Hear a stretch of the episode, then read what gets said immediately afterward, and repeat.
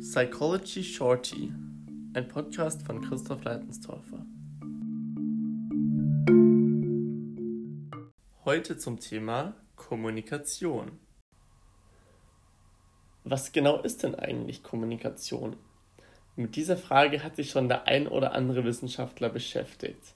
Bereits 1977 gab es über 160 unterschiedliche Definitionen. Der Kommunikationsguru Schulz von Thun definiert sie wie folgt. Kommunikation ist ein Prozess, innerhalb dessen ein Kommunikator eine Botschaft, welche in sprachliche oder nicht sprachliche Zeichen verschlüsselt wird, über spezifische Kommunikationskanäle an einen Kommunikanten sendet, der diese Botschaft entschlüsselt. Die Kernessenz dieser und weiterer Definitionen lässt sich eigentlich auf vier Kernmerkmale herunterbrechen. Erstens, es gibt mindestens zwei Teilnehmer. Das bedeutet also, dass Selbstgespräche nicht unter den Kommunikationsbegriff fallen. Zweitens, es gibt eine Nachricht sowie Mittel und Modalitäten, um sie zu senden oder zu empfangen. Drittens, es wird in einem bestimmten Kontext kommuniziert, in dem die Teilnehmenden unterschiedliche Aktivitäten ausführen. Und viertens, die Kommunikation läuft zielgerichtet, aber dennoch nicht vollständig bewusst.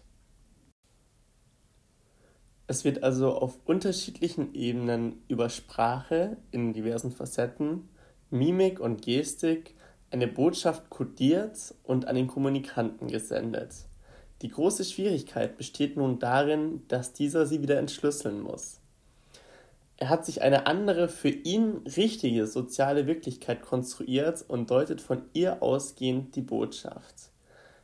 Die Gefahr für Fehldeutungen ist also nicht gerade gering. Dieses Phänomen lässt sich in ähnlicher Weise durch ein kleines Spiel offenlegen. Setzen Sie sich mit ein paar Freunden zusammen. Ein Zettel wird von einem Mitspieler mit einem beliebigen Satz versehen. Dann wird er ins weitergereicht. Der nächste Spieler hat nun die Aufgabe, den Satz als Zeichnung abzubilden. Anschließend wird das Geschriebene umgeklappt, sodass nur noch die Zeichnung zu sehen ist. Der Zettel wird wieder weitergegeben und der nächste darf aus der Zeichnung wieder einen Satz formulieren. Dies wird so lange wiederholt, bis der Zettel einmal von den Mitspielern beschrieben bzw. bemalt wurde.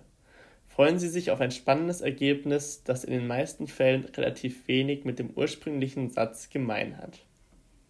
Je öfter Sie das Spiel wiederholen, desto einfacher wird es Ihnen fallen, die Zeichnungen der Mitspieler zu deuten. Denn sie passen ihre Konstruktion der Realität an, indem sie Muster hinter den Zeichnungen ihrer Freunde wahrnehmen. Durch die Kommunikation verleihen wir Menschen vor allem unseren Beziehungen Ausdruck. Wir zeigen so unsere Beziehungen zur Welt, indem wir Werte, Weltbild, Erfahrungen, Ziele, Wünsche und Ansprüche in unsere Botschaften einfließen lassen. Die Beziehung zu anderen drückt sich durch die eigene Rolle, die Sicht auf die anderen, das Setting sowie die Vorgeschichte aus. Was ebenso mit einfließt, ist die Beziehung zu sich selbst. Diese spiegelt sich in Selbstbild, Glaubenssätzen und den Fragen, wie möchte ich sein und wie rede ich in mich hinein wieder. Kommunikation ist also viel mehr als das bloße Formulieren eines Satzes. Kommunikation ist der Ausdruck unser Selbst.